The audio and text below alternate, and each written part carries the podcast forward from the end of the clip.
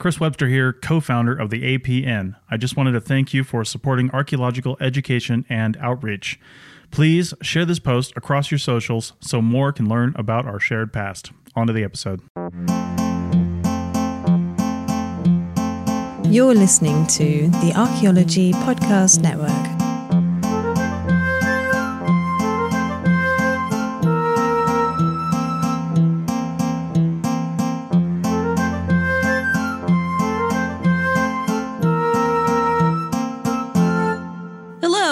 Welcome to The Dirt, a podcast about archaeology, anthropology, and our shared human past. I'm Anna. And I'm Amber. And hey, remember when we talked to Dr. Maddie von Baeyer about tiny plants? I do. Okay, good. I was giving everyone a moment there. to remember. Yeah. Uh, Oh, I well, was there. today we are going to get even tinier. Um, we've got another special guest expert. Um, this time it's Dr. Kristen Wroth, who studies plant micro remains, not macro remains, micro remains. so, um, hi, Chris, and thanks for being on the show. Hello, everybody, and thank you for inviting me on the podcast. Yay. Yeah. Well, we are thrilled to have you here, but could you start off by telling us about the trajectory of education or field work that got you to where you are today? Um, like, did you always want to do plant mic- mi- micro remains? Um, and, and then also, if you could tell us what you're working on these days. Yeah, so I didn't always want to do plant micro remains, but I have basically always wanted to be an archaeologist. Um, I think my mother tells a story back in like fourth grade. I started down the road of wanting to be an anthropologist, and it's just gone downhill since then. um, Rude. um, but in college, I really started down the archaeology road. Uh, majored in classical Greek archaeology in college, um, and ended up on a field project in Greece where I got to assist our archaeobotanist and learn how to set up a flotation machine and play in the dirt with all the plant bits. And that sort of started my, I don't know, interest in in plant remains and archaeology. Because I think one of the things is that I like archaeology because I'm interested in everything. And by studying archaeology, I can study everything.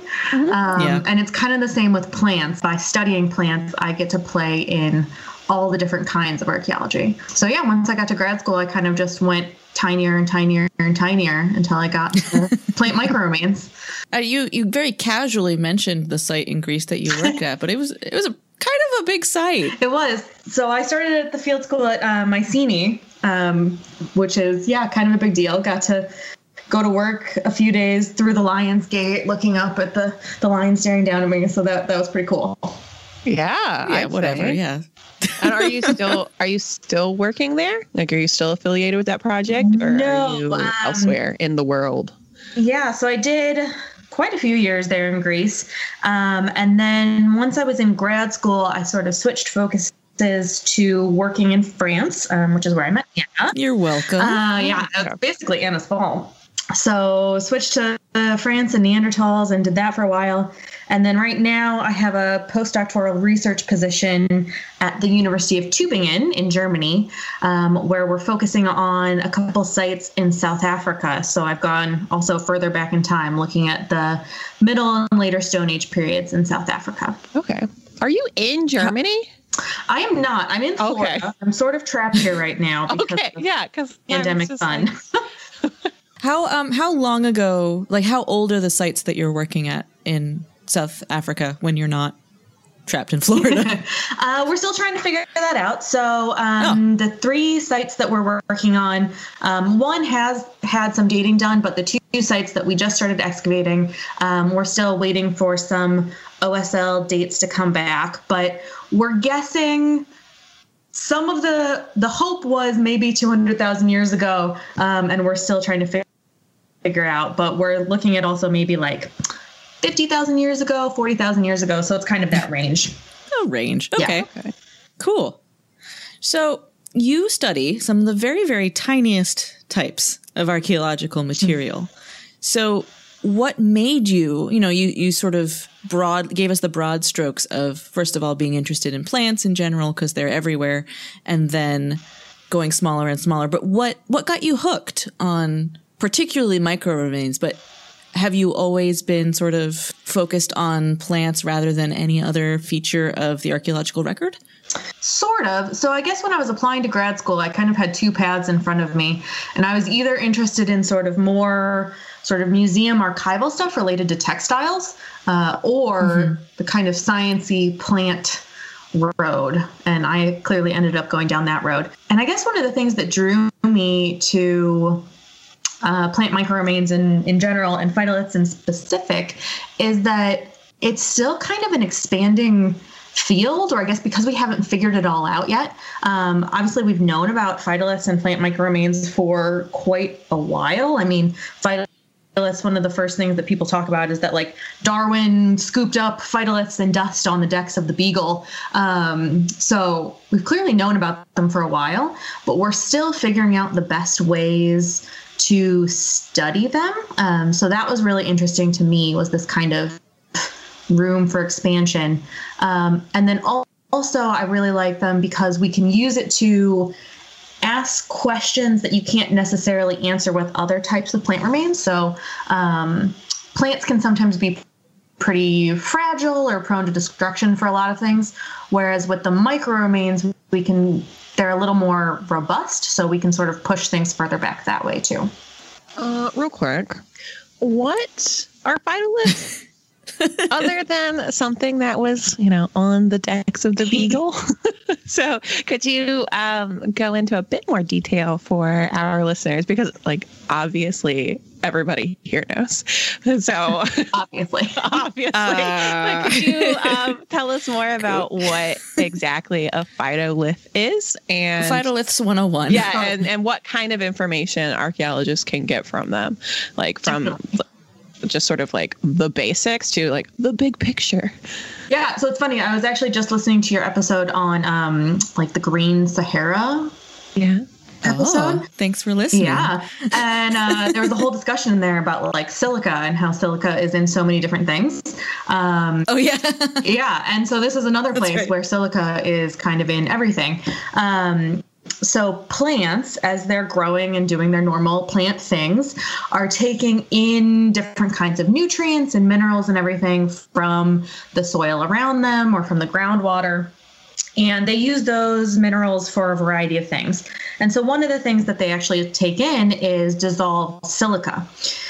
And so they take that silica and they deposit it in and around their cells and in the cell walls and things for a whole variety of purposes. It can help with structure in the plant. Um, it can help keep out like diseases and pests. Um, it can help with water regulation.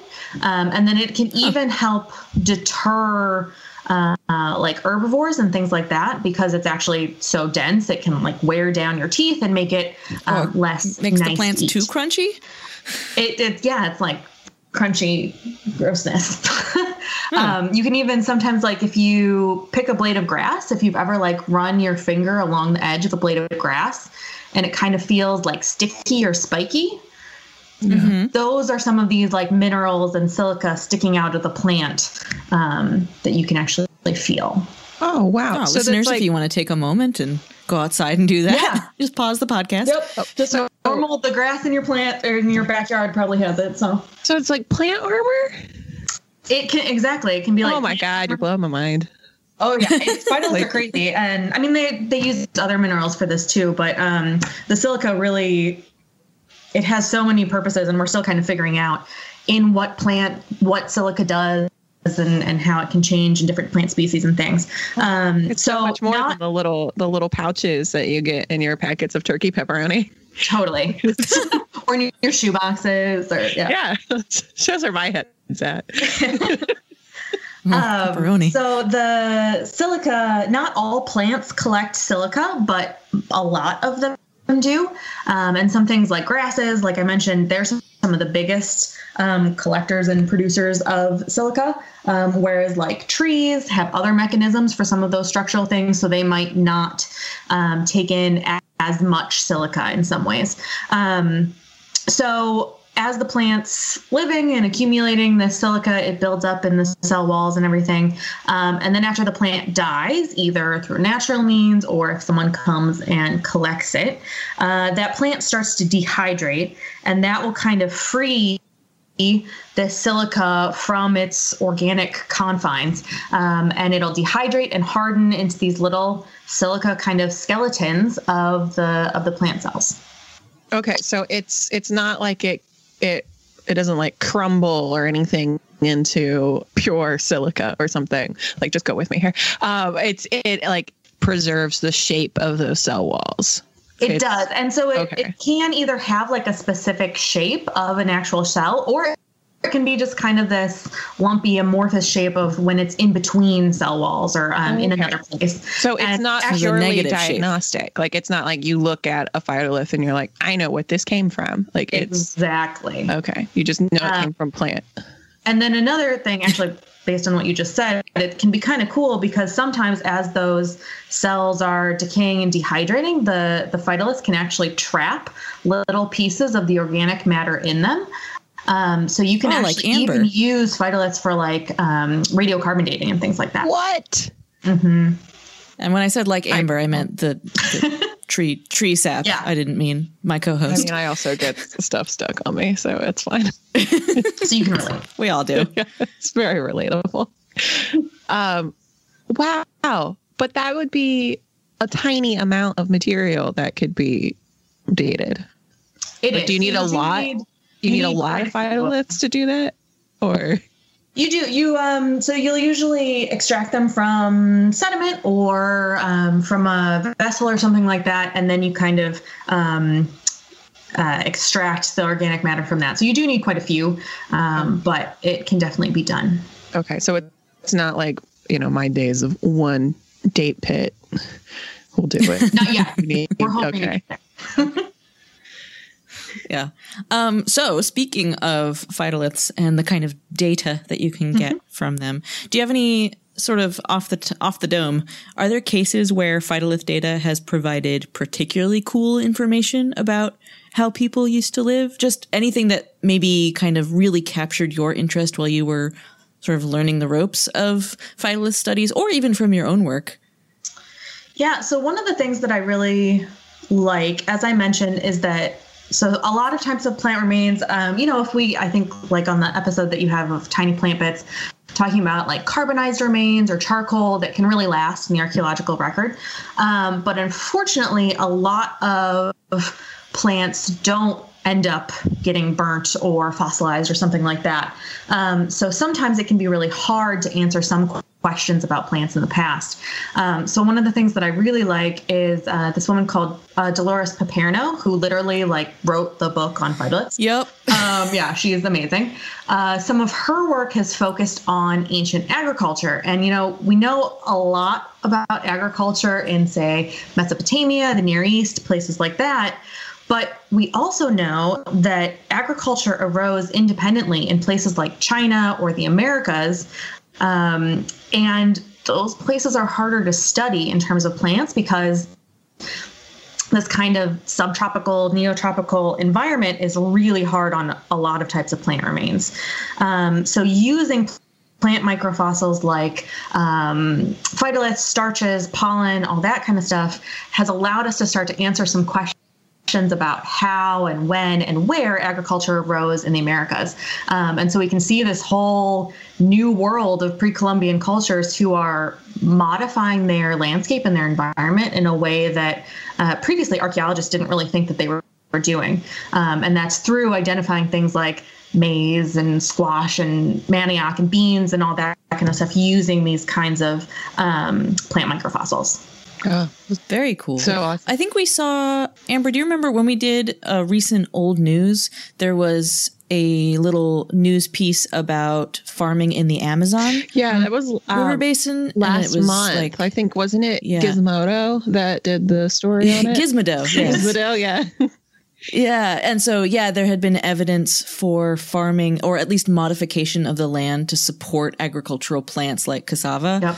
Um, way earlier than people had thought. Yeah, they did in the survey, like in their survey, they found like tens of thousands of these little islands in the forest um, that would have like that they reasoned would be places where this sort of intensive agriculture would have taken place and they did Yeah, ground truthing for a handful of them and it's just like Yeah. yup sure is Sure, And sure is. so it's it's sort of like the tip of the iceberg of this like really huge um, revelation about sort of the history of agriculture in the Americas. Definitely. Yeah, so it's really it's so cool. Yeah. Yeah, so Chris, you're really in an area of archaeology where things can still be totally rewritten, which is very, very cool. Yeah, that's exactly one of the things that I love about it because it is. Um, so yeah, if you think about agriculture, you know, we think about obviously we think about the seeds of plants as the things that, or you know, or charcoal, wood kind of things as the things that we see in the archaeological record. Um, but if, if you think about the process for agriculture, especially in a place where it's not you know traditional like wheat or barley something like that um, the process for what you're doing how you're planting things how you're harvesting it how you're processing you know how you process maize or how you process a squash is totally different um, and so it's pretty cool to see things like the starches and the phytoliths be used to show us all those different parts of the process that were pretty much invisible before. Um, I know there's also been some great work done on like rice processing and harvesting um, in China using, Oh, using phytoliths and, and plant microremains. So um, it's pretty cool to see these different plant bits that are usually um, invisible in the record. Oh. Speaking of plants and their bits in the archaeological record, do you have a favorite archaeological plant? We asked Dr. Von Baeyer this, so you know, and like continuity. I, it sort of was um, a bit of a pleasant surprise that she had one.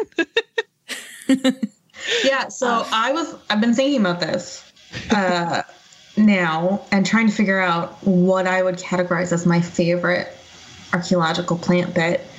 And I think it's also kind of tied to this question of like why am I interested in phytoliths and then also like why am I interested in plants in the past? Um and so I think my answer would be there's these crazy plant remains at the site of Sibudu in South Africa Okay.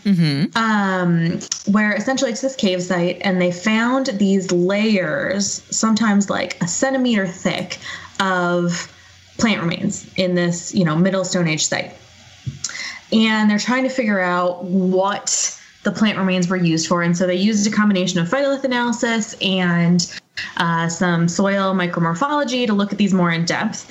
And they found that these, you know, between, I don't know, like 60 and 70,000 years ago, um, these anatomically modern humans were collecting plants from near the river, bringing them all the way back to the cave and laying down these matting or these like bedding sites.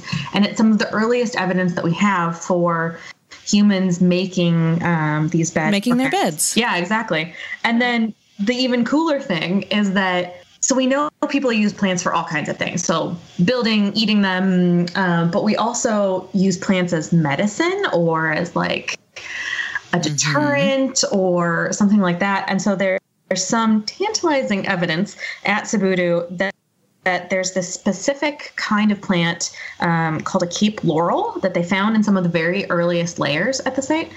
And this is like a super aromatic plant that's used a lot of the times in traditional medicine, like even today. Um, and it can be used to kill insects. So It's like bay leaves.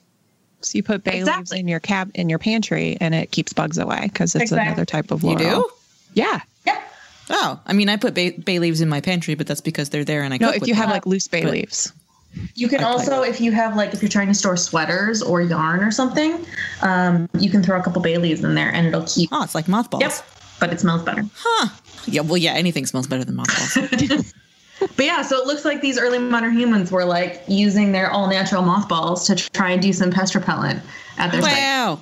And I just think that's really cool. Like That's looking at something awesome. that's 70,000 years ago and we can see this like specific, you can just see it so clearly. Someone coming into the cave, we're setting up our nice bed near a fire. I'm going to make it smell nice and keep the bugs away. And like, I just think that's such a cool moment in history to be able to see.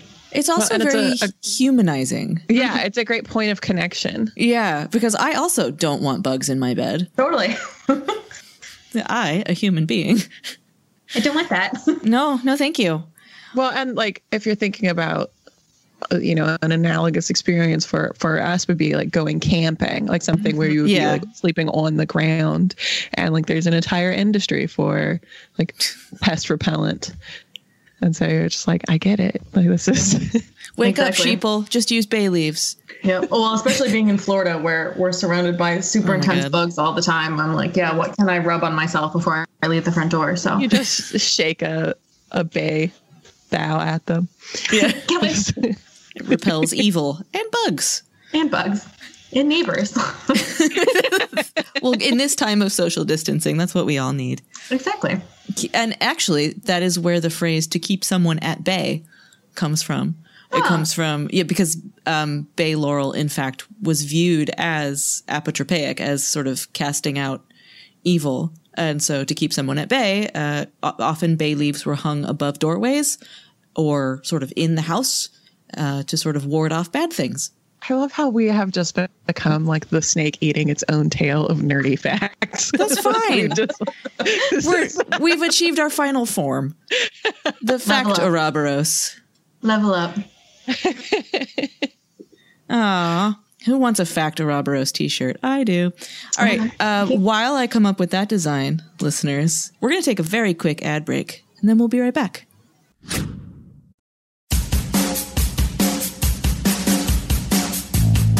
Need to gain essential business skills to level up in your career? Then UCR University Extension's Professional Certificate in Heritage Business Management is the program for you. Join the first University of California online business program designed by and for cultural heritage professionals. Enroll early and save. Visit extension.ucr.edu slash APN today. And we're back.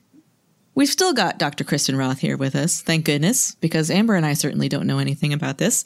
Um, so, Chris, it seems like from what you've told us that phytoliths are this fantastic resource for archaeologists, but like any archaeological material, there you know it comes with some caveats. So before our listeners get too excited and start scooping up handfuls of dust to answer all their burning questions, what are some some cautionary tales for for analysis with phytoliths?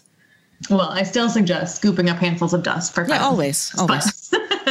um, well, well, like Amber kind of alluded to um, a few minutes ago, as the plants are growing and making their phytoliths, they're not necessarily doing it in perfect little, easily identifiable blobs every time. You, you Um, mean they don't spell out the words "I am a dandelion"? I really wish they did. But I think you might remember um, some discussion of diatoms, which are also made of silica and also sort of these little silica skeletons. And they have these beautiful regular shapes that show up super diatoms. nicely. Yeah, they're beautiful. Um, and I wish phytoliths were like that, but they are sadly not. um, so some plant species make very nice, easily identifiable phytoliths that you can look at the phytolith and say, yes, this, this is from a banana or from maize. Um, but more often than not, plants in the same family will make similarly shaped phytoliths. so no. we might be able to look at a phytolith and say this came from a grass. Uh, we might be able to look at it and say this came from a grass that's adapted to growing in a cooler, wetter environment, but I'm not going to be able to look at it necessarily and say that came from this specific grass species. Um, so that's one issue is, is specificity. Um, and then the other, it's both a blessing and a curse, is one plant species or one specific plant will make multiple types of phytoliths within itself. Um, so it could have plants in the inflorescence, or it could have phytoliths in the inflorescence. It could have them in the leaves. It could have them in the stem, and then those will all be different shapes. The what? The influ? What? I'm sorry, in the uh, flowering part or the Thank seeds. you. Yeah. oh Yeah, okay yeah no, that's that's me putting it together etymologically inflorescence. Inflorescence, The flowering. yeah so but not ah. not fluorescence No, not. Yeah, that's what I thought too. And I was like, what part of a plant glows like a light bulb? Yes, it's only in the shiny part. yeah. So yeah, phytoliths, incredible resource. Not the answer to everything, as it turns Right. out. So we kind of use, we'll do a few more things like maybe doing indices so we can compare some of those different shapes. Um, or we look at suites of shapes of the different phytoliths to say, oh, it's more likely to be, um, we can look at like dynamics of grassland versus woodland um, or sort of uh, landscape level change like that. Um, or uh, I mean, it is helpful in terms of agriculture because you can look at. So we tend to harvest the inflorescences. Um, so if you see a lot of those kinds of phytoliths, you know, we're looking at maybe storage. Whereas if you're seeing more leaf and stem phytoliths, maybe we're looking at more processing, something like that. So it can be hard if you're just looking at it with no control, but if you're looking at it within context, it can be helpful. as So with everything in archaeology context. So when you're doing this, it's not you're not getting like a sort of manifest of what was growing here. You're not saying like in this environment we know that we had these three types of of, of grasses growing and then we have this that would have been like this domesticate and then they've got these trees like you you aren't sort of painting a picture of like the flora environment You are- you're looking more at like ratios of like if this were a, a wooded environment you'd see a higher incident like so you're not you're not like diagnosing like actual like this Um, type of can plant both. I would of say we're kind of more we're we're doing impressionist strokes in a lot of ways. um, you know, so sometimes at a site, especially if you you know you know you're working on an agricultural site in in the Near East, right? We already kind of know some of the species that probably would have been there, and that can help us narrow it down a lot better. Um, and then in those regions where we do kind of know more about uh, what could have been there, people are doing some amazing things with like computer programs and digital imaging and and morphometrics to like measure and map the size and shapes of the the surface texture on phytoliths. And so that can actually like help you differentiate between specific kinds of domesticates and that kind of thing. Um, but if you're pushing it back further in time or to a region where we might not know as much what could have been there, um, it is a little bit more broad strokes of, okay, you know, so I'm in South Africa, we're looking at, well, it would have been more like savanna or grassland, or we see more wooded plants, something like that. Okay. And then, um, uh, and then also, is it something where you can look, you're, you're getting a sense for the site as a whole, or if you're, if you're doing, so if you're doing like flotation of sediments pulled from like different parts of a, a single site, would you be able to say like, oh, well, over here, like clearly there was some like gardening happening, or like this must have been like more of a, like a place where plants would be processed before going to the the area that had like the hearth in it for cooking like would you would you be able to get a sense of like there are no plants like there's no plant remains over here this must have been Something else. something else like something that would have been like sealed off from the outside or you know Right. I think you swept or can kind of use it for a lot of different things. And I, my cautionary thing about phytoliths or plant, well, any kind of microremains in general is that you can't really do them in isolation.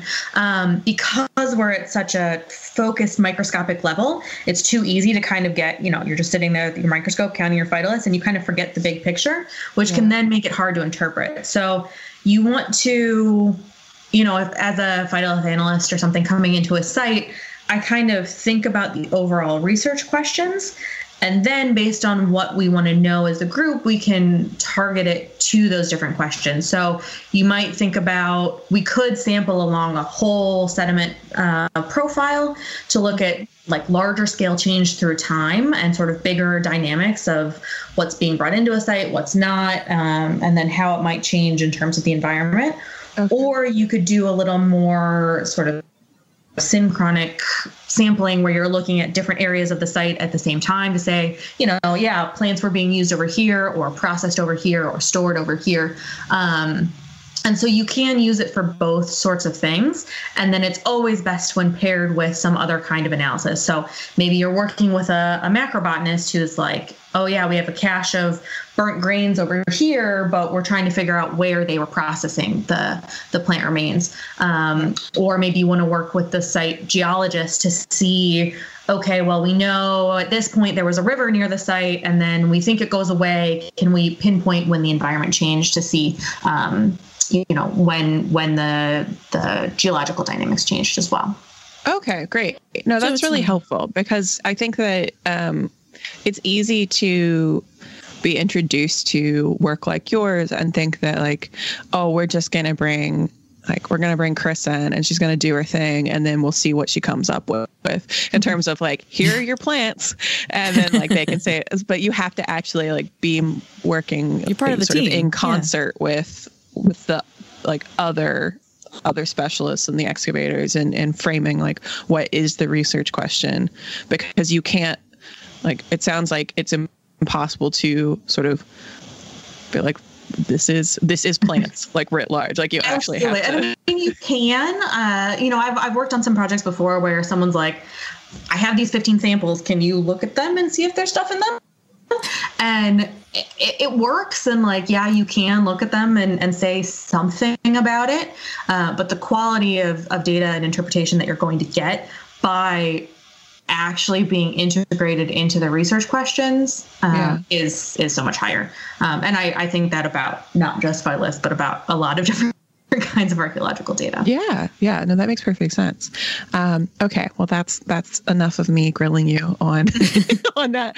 Um, but so speaking about just sort of your excavation experience or just your field experience, like you don't have to be like digging a hole. Um, like you've worked in all kinds of amazing places like Mycenae, um, and you're like working very cool places right now and with very cool materials. Do you have a favorite fieldwork story that is fit for an all ages audience? It Yeah, can I be mean, an embarrassing been- one with me if you want. I was thinking about that actually. So, because I do have a few. Uh, yeah, I mean, I've been so incredibly lucky for all the different places I've worked. Um, started working in Greece and then also got to work in Italy and a couple places in France and now South Africa, and they're all amazing in different ways. Um, and yeah, I have one of my favorite memories is in France when we essentially had a discussion with the people that were in charge of the dig as to how easy it was to make fire. And So Ah. the guys running the dig went out and got like a here's how to make fire like a prehistoric person kit for children.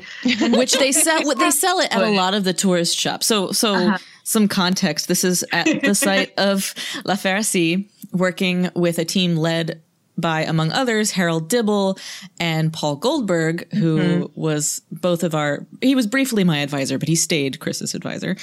um, mostly because I switched to fauna, and then Paul was like, "I don't know what to do with that." um, and they have so basically what happens in the Neanderthal record of the of southwest France in the middle Paleolithic is that during um, warmer and wetter climate phases, when you would have more fuel plants on the landscape, you see plenty of evidence for Neanderthals using fire. In the cooler, drier periods, for whatever reason, that evidence for fire goes away a lot. Yeah, it, it there's very little evidence for Neanderthal use of fire. And so there's this discussion, and uh, Harold and Paul et al. are very firmly on one side of this discussion about whether Neanderthals sort of kept the ability to make fire but just didn't, or some populations had the ability to make fire, some didn't, or nobody had the ability to make fire, and there were fewer lightning strikes on the landscape that would create harvestable natural fires. Right. So the And idea like a- is use versus creation, like Yeah, use or versus control. sparking. Yeah, Yeah. control. Okay, yeah. And this is like a huge debate It's a- that yeah, it's a- is still raging in, in Paleolithic archaeology. a hot Um, debate, as it were, a heated yeah one. there's some really interesting evidence for both sides and it's really complicated um, and so yeah during one probably wine fueled Yeah, there's a lot of wine in France. Go figure. yeah gigantic, like multi-liter boxes of wine um, for the crew. Just th- that was like table wine for the not for like crew personal purposes. multi-liter boxes. Yeah, it Um, wasn't the Capri Sun. we got into this discussion about how easy it was to make fire or not. And basically, I think Harold or Dennis asked us, Well, have any of you tried to make fire before? And, you know, here and there, some of us were Girl Scouts, Boy Scouts, whatever. We've all tried, but not with those specific methods. So, yeah, they went out to a tourist shop, got us a, a Make Fire for Kids kit, and then, and you know, for kids, start fires. like 10 of us sat there trying to make fire and we're all like sweating and grunting and screaming and we uh we made smoke but no fire so Yeah, so it was a couple methods, right? Because somebody made, I think probably Dennis Right, made a bow drill. bow yep there was a bow and then we also tried like sparking it and yeah It was with um, we had like an iron pyrite and then some flint, Mm-hmm. and just like hitting them together. like, where is spark? Why? Yeah, it turns out uh, we would die. yeah In, in So you know, you just have to wait for a lightning strike. yeah, just go get it Yeah. Okay. Well, I was Yeah. also thinking too about the um, the tiny plant bits episode was making me think of when I was working in Italy, um, and we were staying in this little tiny town called Tornareccio, and we lived in a school like a middle school or elementary school um, while we were digging there and it was a field school so we had college students grad students all that kind of thing and and uh, it rained like nonstop for an entire week. And so we couldn't go into the field, we couldn't actually dig. And we had to figure out things for the field school students to do. And so I was there as their sort of like environmental archaeology person. And there was quite a large backlog of heavy fraction from another paleoethnobotanist who had worked there. Um, that was just being stored in the school, um, and no one had had time to look at it and it was just these you know cases and cases of bags of dirt essentially that needed to be set um, needed to be sorted through and so during this week of no digging we had all of the field school students set up in like the gym of this school looking through these little piles of rocks for seeds or artifacts or bones or anything. And i can remember one day where I went out to go check on something in another room and I came back and they had come up with this game where they all had paper plates of the the the heavy fraction in front of them and they would go three, two, one, and they would all face plant into the pile of rocks. And then they would lift themselves back up, and whoever had an artifact or a plant remains stuck to their forehead won and they were keeping score of this and then would buy each other beer based on who had won. so, I so think I totally drove them crazy.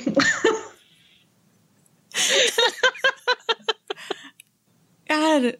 Yeah, uh, things that archaeologists come up with to entertain themselves during uh, less exciting moments in the field are um, a thing of wonder and beauty. Definitely. I have I have one story that involves you and plant bits, but it also involves a wild boar. Oh yeah. Speaking of experimental archaeology, uh, was this the first year that you were at La Ferrassie? I think it was, yeah. Yeah. So, um, as part of an experiment, so Harold Dibble's son, Flint, is also an archaeologist and he's great on Twitter. If you want to follow Flint Dibble on Twitter for lots of sort of archaeological Twitter threads and really fun explanations of things, he is a zooarchaeologist with animal remains and he's interested in various things having to do with the the cooking and eating of animals and so he somehow found a seller of wild boars in southwest France. I don't know. somehow isn't there there are people who sell wild boars in Yeah, it was southwest like a France. It farm of wild Yeah, boars, which yeah, is yeah. confusing. Well, oh, they, okay. they were You're sort of free like range. a purveyor. I was Yes, just uh, like, yes. oh my god, they were in someone's basement. no, yeah. Well, There were feral hogs in somebody's basement. No, no, this was, yes, a purveyor. That's a much better word than farmer of wild boars. And uh, we got one, and mostly the crew dug a six foot pit in the field behind Harold's French dig house and uh, filled it with cobbles from the river and then laid fire, built a big old fire on top of those cobbles and then let it burn down to coals and then put more rocks on top to heat it. And then you, Chris, and um, a couple of other people foraged wild herbs because they're all over the there. That was Yeah, Ilaria yeah. Well. They're all over the place in the French countryside, Yeah. and so filled the wild boar's uh, sort of internal cavities with herbs and lowered it down into the pit and covered it up, and we all went to sleep in our tents with the beautiful porky smells wafting. Um, and then the next day at dinner time, we dug the thing up and butchered it with stone tools, and it was pretty delicious. And then Flint Yeah. Flint took the bones and buried them to sort of finish defleshing them, and they're still there as far as I know. Yeah, I think so. we kind of lost yeah, that the was location. an unexpected experience because um, fortunately we had an Italian there who was somewhat more experienced with cooking large animals of that nature than most of us were, and so she recommended some things where we, you know, I essentially never figured I'd be arm deep in a wild boar, but um, we never we think you will it with be, a variety of plants and fruit and things, and then put garlic in it, and yeah, it was it was pretty good. I wonder what those bones are up to. I don't know. I think they kind of got, got lost. yeah, they did. They did. we I, I remember they got plotted in with a total station. So in theory, there are geospatial coordinates for that wild boar somewhere. Let's keep going. Um, if our listeners wanted to take a deeper dive into phytoliths and or microremains in general, do you have resources that you can recommend as kind of a baby steps way of getting into studying them? Yeah, so there's a couple. Um, I can send you some links to put maybe in the show notes or something. Yeah, please. Um, I'm putting together an introductory class right now, and so I found some great, easy read through things that people have put together about phytoliths. So if you Google phytoliths, there's something called on um, environmentalscience.org that does just a really Hey. nice run through of what phytoliths are. And then also, if you really want to do a more in depth dive, I think I mentioned earlier, Dolores Piperno has a book called Phytoliths, and it's called something like a, a comprehensive guide for archaeologists and paleoecologists. And it's really great because it really covers absolutely everything in a very clear way um, from how to sample for them, how to process them, how to analyze them, and then also a bunch of amazing case studies. So it's a really good overall view of phytoliths. Um, and it also includes other things about how to combine them with different kinds of microarchaeological methods. So I would highly recommend that. Cool. Yeah, we will be we will happily link to anything you provide us with in the in the show notes for people to dive into. Yeah. Um, and so we've spent a little bit of time talking about um, so doing things doing things at archaeological sites, How do archaeology do? whether it's it's um, excavating or um, going through uh, materials that have been excavated, or Sometimes cooking. with your face. um, but what's the weird? This was when Anna was like, "What questions do you have?" And I was like, just trying to go with like the first thing that came to mind, which was like, "What's the weirdest thing she's ever found?" And then my my next thought was like, like a snake in her mailbox, and I was like, "No, then we gotta narrow do it that. down." Um, That would be so terrible. what? Especially since she lives in Florida. I know, right?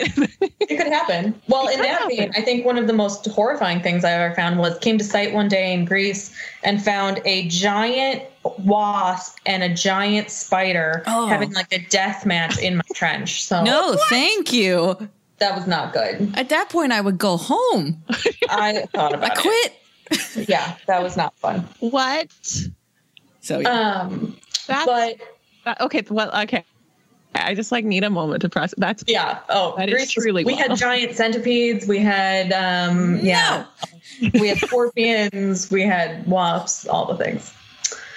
Um, we also, I guess, maybe one of the weirder things I've ever found is just like a solitary human tooth. We do really we do lose them, you know. Yeah. Uh, so like just a solitary adult human tooth was kind of strange. Yeah. Um, just hanging out. yep. just there. just there, just in the middle of a room. And we're like, who did someone get punched in the face? I don't know. Um, Oh, and then one of my favorites though is we called we found these um, also in Greece. We would find all these little animal clay figurines, and they make a ton of them of horses and cows and and all kinds of things. And we found one that clearly at some point was supposed to be a cow, um, or I guess a bull because it had horns. And the horns and all four of its legs had been broken off at some point. Um, so we called him Stumpy. So I I hope like I know that those little sticky outy bits could have been broken off, you know, while the the artifact was sort of in the ground, you know, post depositionally, but I really hope that it was just a treasured little figurine that just got dropped a bunch of times until someone was finally like, "Look, it's going away. yeah, it it's got nothing." yeah. Stumpy. Poor Stumpy. Oh, that's what? real cute. That Are you still thinking about the wasp? I'm still thinking about the tooth. That's very poignant. Yeah. Aw. I think we also found like um the end uh, like a fingertip bone as well in that same room. What? Yeah.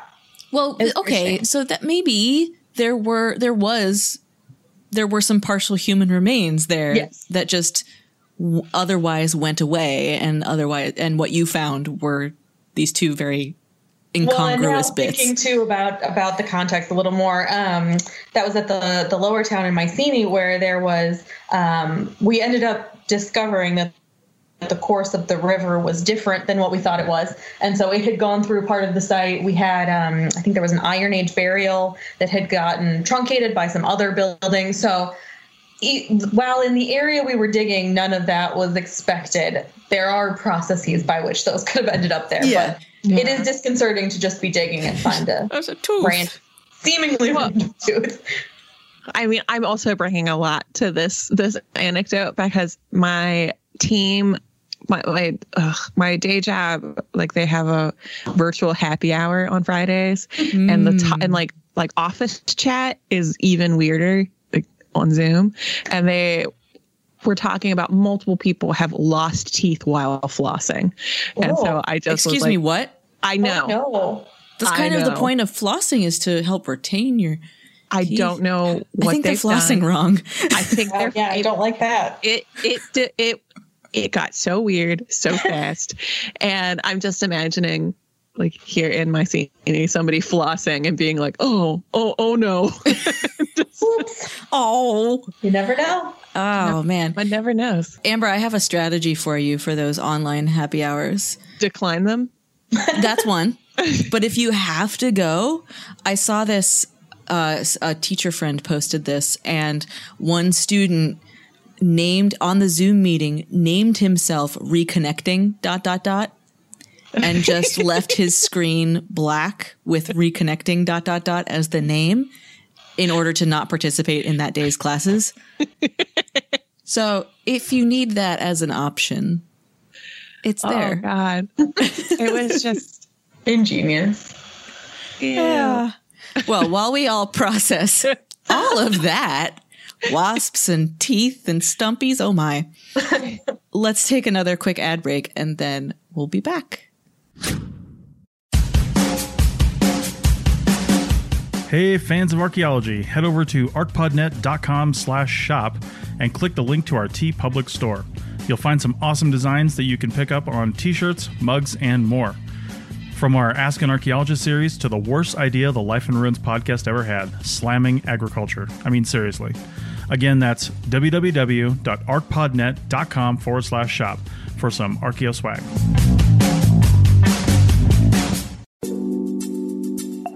Chris Webster here to tell you about one of our affiliates, Timeular. That's T I M E U L A R. Whether you work from home or can go to the office or even to the field, Timeular is an app and if you want it, a physical device that helps you track your time down to the minute. Have a hard time separating your work life balance? Set a weekly goal for tracked work hours and stop when you hit that goal. It's right in the app. So support the APN and finally start accurately tracking your time by heading to arcpodnet.com forward slash timeular. That's arcpodnet.com forward slash timeular to get on track today.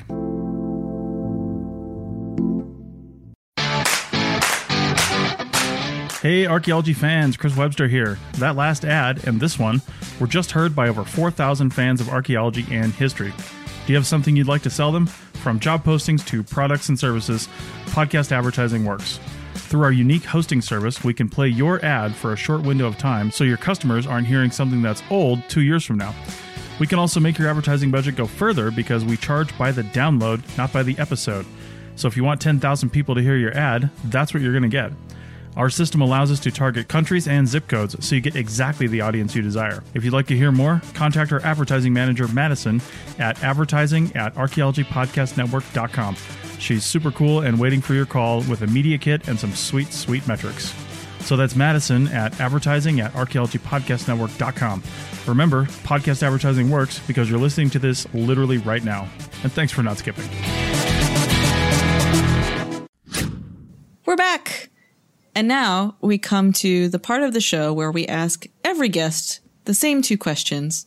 And usually the answers we get are very different. So I guess I'll start. What is, Dr. Kristen Wroth, the best or your favorite thing about archaeology? This is such a huge question. I And know. have, I have like 15 answers to it, but I think it kind of boils down to what I said earlier, but in even more of a, I don't know, fluffy way of I love the connections that you can make in archaeology. And I love being able to sit here as a person in 2020 and have a moment thinking about what someone did 200,000 years ago. That's just to lose a tooth. Right. Yeah. If you, you know, the day you lost a tooth or um, the day, yeah, your favorite figurine got put in the ground or, um, you know, you put your, your weird anti mosquito plant bits down. It's just, Improved everyone, right? it's just crazy to me to be able to think about that depth of time and then that's still something that we can relate to happening. And that's just kind of a magical feeling to me. So i like being able to have those kind of feelings on a fairly regular basis. I think it's really special and not something you get necessarily with other um, other disciplines. So i feel really lucky to be able to do that It's a cool job. mm, it is Um, and so if you could be a fly on the wall, or perhaps a wasp fighting a spider on the wall, Yeah. um, uh, for any moment. for, for any moment in the past, whether it be sort of from history or prehistory or sort of within the discipline itself, um, what would you choose? Another big question. Sorry. no Not sorry. Um, I think I would probably have to go back to what kind of sparked my love of archaeology in the first place, which was ancient Egypt. I can think of, I can remember like standing in the Field Museum with my family when I was growing up, looking at their ancient Egypt exhibit. And so if I could go back to actual ancient Egypt and just, I don't know, soak it up, around. that would be. Just run around and touch things. Hang on. hang on. understand me. Yeah, I mean, I tried to I tried to like teach myself hieroglyphics at like in eighth grade in Middle Egyptian, and it turns out that's pretty difficult. So, All right, nerd. um, yeah, I know. you have a hieroglyph tattoo. I do. yeah. So yeah, I think that would be my thing. Is I would just want to go and kind of soak up some atmosphere in ancient Egypt. Yeah. Yeah. Get back to your nice. roots, Yeah. Your, your intellectual roots. yeah, I was gonna say. it. Ah, Chris, thank you so much for not only regaling us with the very best and most horrifying of stories, but uh, teaching us about phytoliths and, and what, what they can do, what they can't do, and, and what they are. Um, if people wanted to find you and maybe some of your work, where could they do that? So the best way to find my work would be on academia.edu or ResearchGate. You can just Google me and access to to my papers and my research. And while you're there, Um, if you could all just tell thank academia.edu to stop sending me emails. I would also like that. That would be wonderful. so maybe we'll go thank with you, research. Thank you for doing that. This is something that I think about regularly is like how great it is that people Yeah. because it's like you don't make just a little lens into like the publishing industry. Like you don't make money publishing your like your journal articles and like getting your research out there.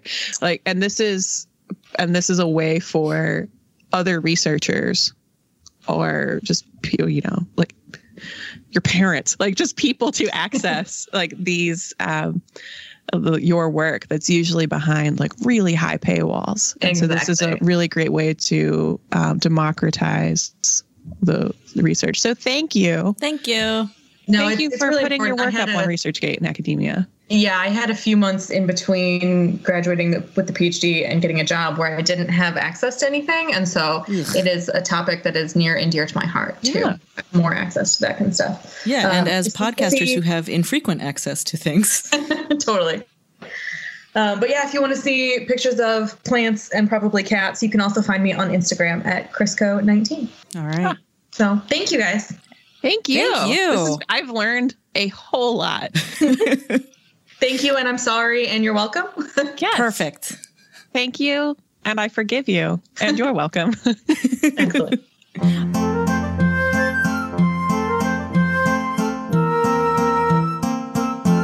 This show is produced by the Archaeology Podcast Network, Chris Webster and Tristan Boyle in Reno, Nevada at the Reno Collective. This has been a presentation of the Archaeology Podcast Network. Visit us on the web for show notes and other podcasts at www.arcpodnet.com. Contact us at chris at archaeologypodcastnetwork.com. Chris Webster here. Thanks for listening and sharing this episode across your socials. It really helps us get the word out. If you don't know how to share from your podcast app, just look for a share icon on Apple devices. It's usually a box with a little arrow coming out of it, something like that, and share it across your socials right from in the app. If you'd like to support us a little more and get some extras in the process, then head over to arcpodnet.com slash members for some options. That's arcpodnet.com slash members to support archaeological education and outreach.